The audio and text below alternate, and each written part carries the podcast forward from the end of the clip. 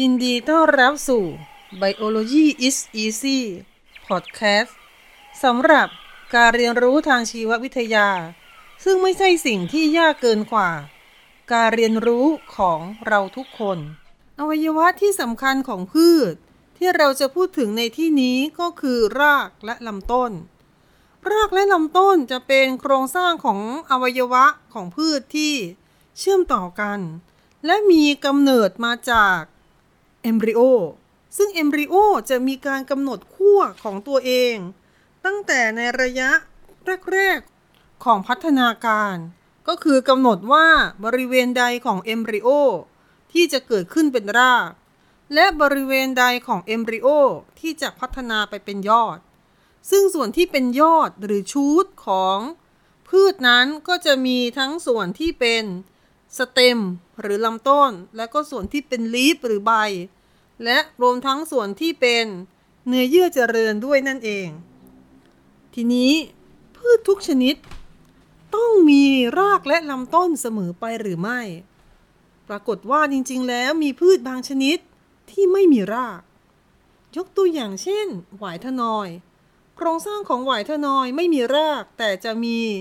ส่วนที่ฝังอยู่ใต้ดินเรียกว่าเง่า ซึ่งพัฒนามาจากส่วนของลำต้น หรือจอกหูหนู จอกหูหนูเป็นพืชน้ำที่ไม่มีราก โครงสร้างที่คล้ายรากของจอกหูหนูนั้นเกิดจากใบคู่ที่3เปลี่ยนโครงสร้างไปให้สามารถดูดซึมน้ำและอาหาร จากน้ำได้ พืชที่ไม่มีลำต้นมีหรือไม่ก็มีอย่างเช่น กลุ่มของแหนหรือหรือผำพืชกลุ่มนี้เป็นพืชกลุ่มที่มีรากแล้วก็มีใบ ไม่มีโครงสร้างในส่วนของลำต้นที่ชัดเจน เพราะฉะนั้นแม้ว่ารากและลำต้น จะเป็นโครงสร้างส่วนที่สำคัญ แต่ก็จะมีพืช บางส่วนที่ลด โครงสร้างในส่วนของราก หรือลำต้นไปได้ ทีนี้รากและลำต้นนั้นมีความแตกต่างกันอย่างไร ความแตกต่างระหว่างรากและลำต้น ไม่ได้หมายความว่า รากต้องอยู่ใต้ดิน และ ลำต้นต้องอยู่บนดินเสมอไป พืชหลายชนิด รากอยู่บนดิน อย่างเช่น รากของต้นไทรหรือรากของกล้วยไม้ โดยเฉพาะกล้วยไม้ที่เป็นกล้วยไม้อิงอาศัย ในขณะที่ลำต้นของพืชบางชนิด ก็อยู่ใต้ดิน อย่างเช่น เง่าของขิงและข่า เง่าของกล้วย พวกนี้ส่วนของเง่าจัดว่าเป็นส่วนของลำต้น แต่ทั้งเง่าของกล้วยเง่าของขิงข่าเหล่านี้อยู่ใต้ดินตลอด ส่วนที่โผล่ขึ้นมาเหนือดินนั้นเป็นลำต้นเทียม ที่เกิดจากการอัดกันแน่นของกาบใบเท่านั้น เพราะฉะนั้น แล้วเราจะเอาหลักเกณฑ์อะไรในการแยก ยอดและรากออกจากกัน ใช้คุณสมบัติในการสังเคราะห์ด้วยแสงได้หรือไม่ เพราะโครงสร้างที่เป็นราก ไม่สังเคราะห์ด้วยแสงไม่ได้อยู่แล้ว แต่ในขณะที่ส่วนที่เป็นยอด จะต้องมีใบมีสีเขียว แล้วก็สามารถสังเคราะห์ด้วยแสงได้ ซึ่งก็ไม่ได้ถูกต้องทั้งหมด เพราะว่าถ้าลำต้นนั้นเป็นลำต้นใต้ดิน หรือเป็นลำต้นที่มีเนื้อไม้ลำต้นเหล่านี้ไม่สามารถสังเคราะห์ด้วยแสงได้ ในขณะที่พืชบางชนิดลำต้นมีสีเขียว จะสังเคราะห์ด้วยแสงได้ หรือพืชบางชนิดเนี่ยเปลี่ยนกิ่งปลายสุดท้าย เปลี่ยนกิ่งทั้งหมด หรือเปลี่ยนต้นทั้งหมด มาใช้ในการสังเคราะห์ด้วยแสงก็มี เพราะฉะนั้นหลักเกณฑ์ที่สามารถแยกยอดและรากออกได้ ถ้าชัดเจนที่สุดก็คือการจัดเรียงเนื้อเยื่อลำเลียงข้างใน แม้จะเป็นพืชต้นเดียวกัน แต่การจัดตัวของเนื้อเยื่อลำเลียง ภายในยอดและภายในรากจะต่างกันทำให้ถ้าเรานำพืชนั้นมาตัดตามขวาง ส่องใต้กล้องดูเนื้อเยื่อลำเลียง เราจะสามารถบอกได้ว่า ส่วนที่เราเอามาตัดนี้เป็นยอดหรือราก แต่ถ้าจะดูให้ง่ายกว่านั้น โดยที่ไม่ต้องใช้ เนื้อเยื่อภายในไม่ต้องใช้กล้องจุลทรรศน์ ก็คือสังเกตที่การแตกตา โครงสร้างที่เป็นตาก็คือส่วนที่เป็นเนื้อเยื่อเจริญที่อยู่ที่ผิวนอกของพืช เนื้อเยื่อส่วนตานี้จะเป็นส่วนที่ จะรื้นออกมาเป็นกิ่งใหม่ ใบใหม่ หรือเป็นดอกใหม่ โครงสร้างส่วนที่เป็นตาซึ่งเป็นเนื้อเยื่อเจริญที่อยู่ที่ผิวนอกของพืชนี้ จะพบในส่วนของลำต้นเท่านั้น ในขณะที่ส่วนของรากแม้ว่ารากจะสามารถแตกแขนงได้ แต่เนื้อเยื่อเจริญของรากนั้นจะเป็นชั้นที่เรียกว่าเพอริไซเคิล และจะเป็นชั้นที่อยู่ใกล้เคียงกับเนื้อเยื่อลำเลียง ซึ่งอยู่ตรงกลางของราก เวลาที่รากจะแตกแขนง การแตกแขนงของรากจะเกิดเริ่มจากเพอริไซเคิลที่อยู่ข้างใน แล้วรากแขนงจะค่อยๆ แทงทะลุผ่าน เนื้อเยื่อข้างในออกมาแล้วก็ออกมาที่ผิวของรากในที่สุด เพราะฉะนั้น ผิวนอกของส่วนที่เป็นราก จึงไม่มีโครงสร้างที่เป็นเนื้อเยื่อเจริญ ที่เรียกว่าตา ปรากฏอยู่ และถ้าเราใช้รากในการขยายพันธุ์ รากของพืชน้อยชนิดมากที่จะสามารถเจริญขึ้นมาให้ต้นใหม่ได้ ในขณะที่โครงสร้างที่เป็นลำต้นนั้นมีตาอยู่ ถ้าได้รับการกระตุ้นอย่างเหมาะสม ตานี้สามารถแตกขึ้นมาเป็นกิ่งและสามารถออกรากได้ ก็จะเกิดเป็นต้นใหม่ได้นั่นเอง เพราะฉะนั้นความสามารถในการแตกตาเกิดเป็นต้นใหม่ จึงเป็นคุณสมบัติของลำต้น ไม่พบในราก และใช้ในการแยกว่า ส่วนของพืชที่เราเห็นอยู่นี้ เป็นรากหรือลำต้นนั่นเอง นอกจากนั้น ในตำแหน่งที่ตาติดอยู่ ก็จะเป็นตำแหน่งที่เราเรียกว่าข้อ และระยะระหว่างตาแต่ละอันนั้น หรือระยะระหว่างข้อแต่ละอันนั้น เราจะเรียกว่าปล้อง การที่ส่วนของลำต้นมีตาอยู่ นั่นคือส่วนของลำต้นจะเห็นข้อปล้องได้ จะชัดหรือไม่ชัดก็ขึ้นอยู่กับชนิดของพืช ซึ่งเราก็พอจะทราบอยู่แล้วว่า ถ้าเป็นพืชใบเลี้ยงเดี่ยว จะเห็นข้อปล้องที่ลำต้น ได้ชัดกว่าพืชใบเลี้ยงคู่ แต่ อเป็นส่วนของราก เมื่อส่วนของรากไม่มีตา ก็แสดงว่าไม่มีข้อ เมื่อไม่มีข้อ เนื้อเยื่อระหว่างข้อที่เรียกว่าปล้องก็ไม่มีนั่นเอง เพราะฉะนั้นจึงสังเกตได้อีกอย่างหนึ่งว่า บริเวณที่เป็นลำต้นของพืชนั้น จะมีข้อและปล้อง ส่วนบริเวณที่เป็นรากของพืช จะไม่มีข้อปล้องให้เห็นนั่นเอง รากนั้นหน้าที่หลักก็คือ ยึดเกาะกับวัสดุปลูกเพื่อให้ต้นดำรงอยู่ได้ แล้วก็ทำหน้าที่ในการดูดซึมน้ำและธาตุอาหาร ให้แก่พืช แต่ก็จะมีรากของพืชบางชนิด ที่เปลี่ยนไปทำหน้าที่อื่นได้เช่นกัน ทีนี้ถ้าเราแบ่งประเภทของราก โดยดูจากเนื้อเยื่อต้นกำเนิดเป็นหลัก เราก็จะแบ่งรากออกเป็นประเภทต่างๆได้ 3 แบบ แบบแรกเราเรียกว่ารากแก้ว หรือ primary root บางครั้งก็จะใช้ศัพท์ว่า tap root รากแก้วนั้นจะต้องมีต้นกำเนิดมาจากรากแรกเกิดในเมล็ดเท่านั้น เพราะฉะนั้นพืชที่ไม่ได้งอกออกมาจากเมล็ด ก็จะไม่มีรากแก้ว รากประเภทที่สองก็คือ รากแขนง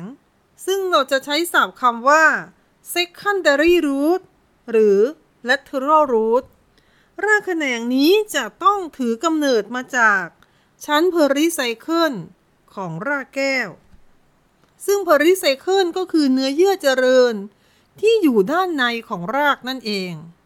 ส่วนรากประเภทที่ 3 เราจะเรียกว่า รากพิเศษ หรือ adventitious root รากนี้เกิดจากเนื้อเยื่อส่วนอื่น ๆ ภายในพืช ซึ่งไม่ใช่รากแรกเกิด และไม่ใช่ชั้นเพอริไซเคิลของรากเดิม อาจจะเป็นรากที่เกิดในกิ่งปักชำพืชที่ได้จากการเพาะเลี้ยงเนื้อเยื่อพืช ซึ่งรวมทั้งรากฝอยในพืชใบเลี้ยงเดี่ยว ซึ่งเกิดขึ้นหลังจากที่รากแก้วฝ่อไปแล้ว ก็จะจัดว่าเป็นรากพิเศษแบบนี้เช่นเดียวกัน ทีนี้เมื่อกี้เราพูดถึงว่า รากส่วนใหญ่ทำหน้าที่ในการยึดเกาะ กับดูดซึมอาหาร แต่จะมีรากของพืชที่ทำหน้าที่อื่นๆด้วย รากเหล่านั้นมีรากอะไรบ้าง อย่างแรกก็คือรากที่ช่วยในการค้ำจุน ช่วยในการพยุงลำต้น อย่างเช่น รากค้ำจุน หรือพอปรูทของพืชกลุ่มไซยางอินเดีย หรือพืชในป่าชายเลน เช่นโกงกลาง รากพยุงหรือบาเทรดรูทจะพบ บริเวณโคนต้นของพืชที่มีภูพรขนาดใหญ่ อย่างเช่นหูควาง พืชที่ดำรงชีวิตแบบอิงอาศัย จะมีรากที่เรียกว่ารากอิงอาศัย หรือ endophytic root ทำหน้าที่ในการยึดเกาะให้ติดกับต้นไม้อื่น พืชที่ขึ้นอยู่ในบริเวณที่มีน้ำท่วมขังจำเป็นต้องมีการระบายอากาศที่ดี ก็จะมีการสร้างรากอากาศหรือ area root รากนี้จะมีเนื้อเยื่อแอเรนไคมาที่มีรูพุนมาก ก็จะทำให้อากาศแพร่เข้าสู่เซลล์พืชได้ง่ายขึ้น รากของพืชบางชนิดสังเคราะห์ด้วยแสงได้ อย่างเช่น รากของกล้วยไม้ที่เป็นกล้วยไม้อากาศ ถ้าพืชชนิดนั้นเป็นกาฝากก็คืออาศัยดูดกินอาหารจากพืชอื่น ไม่ได้ดูดซึมจากดินโดยตรง ก็จะมีรากที่เรียกว่า รากกาฝาก หรือ parasitic root ราก นี้จะเกาะกับพืชชนิดหนึ่ง แล้วก็แทงผ่านเนื้อเยื่อของพืช เข้าไปจนถึงเนื้อเยื่อลำเลียง เพื่อดูดน้ำอาหารออกมา ก็จะได้แก่รากของพวกกาฝาก พืชบางชนิด ใช้รากในการหายใจช่วยในการแลกเปลี่ยนก๊าซอย่างเช่นสมแล้วก็พืชอีกหลายชนิดที่ใช้รากในการสะสมอาหาร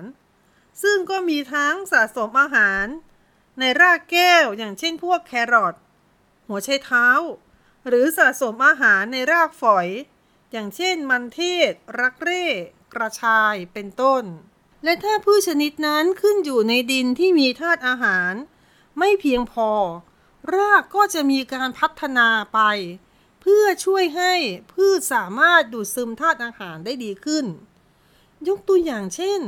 ถ้าพืชนั้นเจริญในดินที่ขาดไนโตรเจน พืชก็จะพัฒนาในการอยู่ร่วมกับแบคทีเรีย ที่ตรึงไนโตรเจนได้ โดยการเกิดปมรากร่วมกับแบคทีเรียเหล่านี้ อย่างเช่น การอยู่ร่วมกันระหว่าง พืชตระกูลถั่วกับไรโซเบียม และการอยู่ร่วมกันระหว่างพืชในเขตอบอุ่น กับแบคทีเรียในสกุลแฟรงเคีย ส่วนพืชที่อยู่ในบริเวณที่มีฟอสฟอรัสต่ำ จะมีสร้างรากพิเศษ รากพิเศษตัวนี้จะมีลักษณะเฉพาะก็คือ มีรากขนาดเล็กอยู่ติดกันเป็นกระจุก มองคล้ายแปลงล้างขวด รากแบบนี้เรียกว่ารากกลุ่ม หรือ cluster root รากพวกนี้จะมีความสามารถในการดูดซับฟอสฟอรัสในดินมาใช้ได้ดีขึ้น ในส่วนของลำต้นก็เช่นเดียวกันลำต้นเนี่ยหน้าที่หลักๆของเขาก็คือเป็นการชู เอาส่วนของใบและดอก ให้อยู่ในตำแหน่งที่เหมาะสม เช่นช่วยให้ใบสามารถ สัมผัสกับแสงแดดได้ดี จะได้สังเคราะห์ด้วยแสงได้ดีขึ้น ชูดอกให้อยู่ในระยะที่สามารถ รับการผสมเกสรได้ดี แต่ก็มีพืชหลายชนิด ที่มีการเปลี่ยนแปลงหน้าที่ของลำต้น ไปทำหน้าที่อื่น กลุ่มแรกเลยก็คือพืชที่ ใช้ลำต้นช่วยในการสังเคราะห์ด้วยแสงลำต้นของพืชที่เปลี่ยนมาใช้ในการสังเคราะห์ด้วยแสงเนี่ย ก็จะแบ่งได้เป็น 3 แบบ คือ cladophyll cladode แล้วก็ phylloid stem สามแบบนี้ต่างกันอย่างไร ถ้า cladophyll นั้น หลายปล้องเปลี่ยนไปทำหน้าที่ในการสังเคราะห์ด้วยแสง ตัวอย่างก็คือพวกสนทะเลสนประดิพัทธ์แล้วก็ว่านตะขาบ แต่ถ้าปล้องเดียวเปลี่ยนไปสังเคราะห์ด้วยแสง เราจะเรียกว่า cladode พบในกลุ่มของต้นปริกต้นโปร่งฟ้า แต่ถ้าลำต้นทั้งหมดเปลี่ยนไปทำหน้าที่ในการสังเคราะห์ด้วยแสงหมดเลย เราจะเรียกว่า phylloid stem ซึ่งจะพบในกลุ่มของกระบองเพชรสลัดได พยาไร้ใบลำต้นอีกแบบหนึ่งก็จะเป็นลำต้นที่เปลี่ยนไป เพื่อทำหน้าที่ช่วยในการเกี่ยวพันหรือพยุง ลำลำต้นทั้งหมด ก็คือเป็นลำต้นที่เกี่ยวข้องกับการเลื้อย การเลื้อยของลำต้นก็มีได้หลายแบบ แบบแรกก็คือลำต้นเลื้อยหรือคริปปิ้งสเต็มพวกนี้ไม่แข็งแรงเลย จะเลื้อยไปตามผิวดิน ถ้าไม่มีหลักให้เขา ก็อย่างเช่น ลักษณะของต้นผักบุ้งต้นแตงกวา บางชนิดจะเป็นลำต้นไต่ขึ้นที่สูงหรือ climbing stem วกนี้เป็นไม้เลื้อยที่ใช้ลำต้นเกี่ยวพันสิ่งอื่น ขึ้นไปทำให้ลำต้น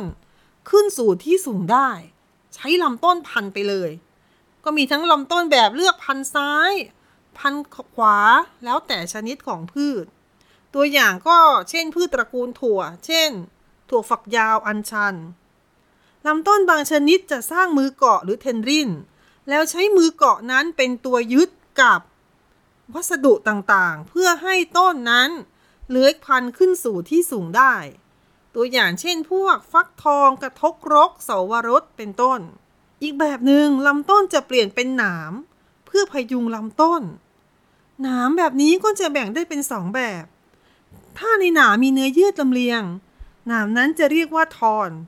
พบในพวกเฟื่องฟ้าการะเวกแล้วก็ต้นส้ม แต่ถ้าเนื้อเยื่อลำเลียงไม่พบในหนาม หนามนั้นเกิดจากชั้นคอเทกของลำต้นเท่านั้น ซึ่ง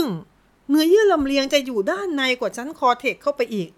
เมื่อหนามพวกนี้เกิดจากชั้น cortex ก็เลยไม่มีเนื้อเยื่อลำเลียงอยู่ หนามตัวนี้ก็อย่างเช่นกลุ่มของหนามกุหลาบ เพราะฉะนั้นลำต้นที่มีหนามเหล่านี้จะอาศัยหนามในการเกาะเกี่ยว กับวัสดุอื่นๆ แล้วก็ทำให้ต้นเลื้อยพันไปได้ อย่างสุดท้ายก็คือพวกที่มีลำต้นแบบ twiner ก็เป็นไม้รอเลื้อยประเภทหนึ่งนั่นเอง พวกนี้จะใช้ลำต้นที่ไปพันกับสิ่งที่อยู่ไกลๆออกไปลำต้นแบบ twiner มันจะต่างจาก creeping stem หรือ climbing stem ตรงที่ลำต้นของพวกเขานั้นจะมีความแข็งแรงกว่า และก็จะเริ่มมีเนื้อไม้ ตัวอย่างอย่างเช่นพวกชมนาฏ ลำต้นแบบสุดท้ายที่มีการเปลี่ยนแปลงหน้าที่ไป ก็คือเพื่อการสะสมอาหารลำต้นที่สะสมอาหารนี้มีได้ทั้ง บนดินและใต้ดิน ถ้าบนดินตัวอย่างที่เห็นได้ชัดที่สุดก็คือลำต้นส่วนที่โป่งพองของกล้วยไม้ ที่เราเรียกว่าลำลูกกล้วย หรือสูโดเบลส่วนลำต้นสะสมอาหารที่อยู่ใต้ดินนั้นก็มีหลายแบบ หลักๆกก็จะมีแบบของ ขิงข่าที่เรียกว่าไรโซมหรือเง่า พวกนี้ปล้องสั้น ข้อชัดเจน จะเรือในแนวขนานกับผิวดิน แล้วก็แตกแขนงได้มาก แบบที่สองก็คือทูเบอร์หรือแบบของมันฝรั่ง พวกนี้ลำต้นจะสั้น พองออก ข้อปล้องมีน้อย ส่วนของตาจะบุ๋มลงไป เห็นข้อปล้องไม่ชัด แบบที่3ก็คือแบบของคอมหรือแบบของหัวเผือก พวกนี้จะคล้ายๆไลโซม แต่ไลโซมนั้นลำต้นเขาแตกแนวนอน คอมจะแตกในแนวตั้ง และแบบสุดท้ายก็คือแบบเบ้าหรือแบบของหัวหอม พวกนี้ตัวลำต้นตั้งตรง แต่อาหารที่สะสมนั้นจะอยู่ในใบ ใบจะทำหน้าที่สะสมอาหาร ใบที่สะสมอาหารนี้ ก็จะซ้อนกันแน่น หุ้มโคนต้นเอาไว้ทำให้เห็นเป็นหัวกลมๆขึ้นมา ตัวอย่างของลำต้นใต้ดินสะสมอาหารแบบนี้ก็อย่างเช่น หัวของหอมกระเทียมแล้วก็พลับพลึงเป็นต้น โปรดติดตาม พอดแคสต์ชุด Biology is Easy ได้ ในตอนต่อไป